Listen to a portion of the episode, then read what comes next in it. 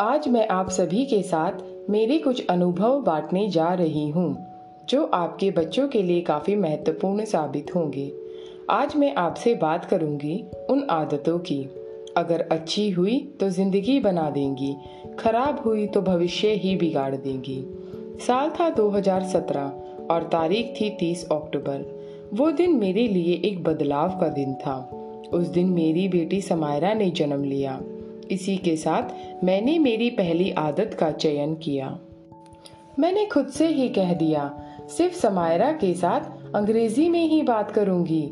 अगर शब्द नहीं मिले तो गूगल का सहारा लूँगी, पर हिंदी का प्रयोग बिल्कुल नहीं करूँगी। सिर्फ़ एक दिन की बेटी के साथ अंग्रेज़ी में बात करना थोड़ा मुश्किल था, पर हौसला भरपूर था। जब मेरे दोस्त और मेरे रिश्तेदार मेरी बेटी से बात करते थे तो सभी का बात करने का ढंग एक समान था।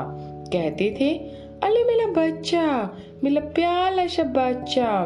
और मैं कहती थी today is a beautiful day mama loves you a lot I love you Samaira जो भी मुझसे मिलता, यही कहता, इससे हिंदी में बात किया करो।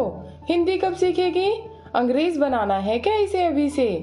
मैंने कहा, अंग्रेज़ी सिर्फ़ मैं बोलती हूँ, बाकी सब हिंदी में ही तो बात करते हैं समायरा से। अगर मैंने आज उसके साथ अंग्रेज़ी बोलना बंद कर दिया तो मेरी बेटी अंग्रेज़ी एक भाषा के रूप में नहीं सीख पाएगी। उसके लिए भी अंग्रेज़ी एक विषय यानी सब्जेक्ट बनकर रह जाएगी। मैं अपनी बेटी को एक भाषा तोहफे के रूप में देना चाहती थी।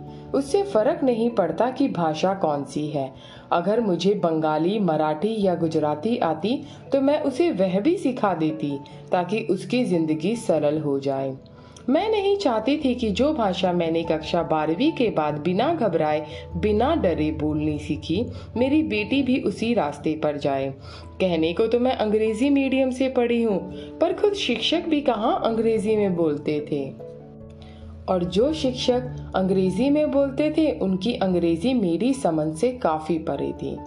मैं सिर्फ़ यही सोचती थी कि अगर मेरे पिता को अंग्रेज़ी का ज्ञान था तो उन्होंने कभी हमारे साथ अंग्रेज़ी में बात क्यों नहीं की?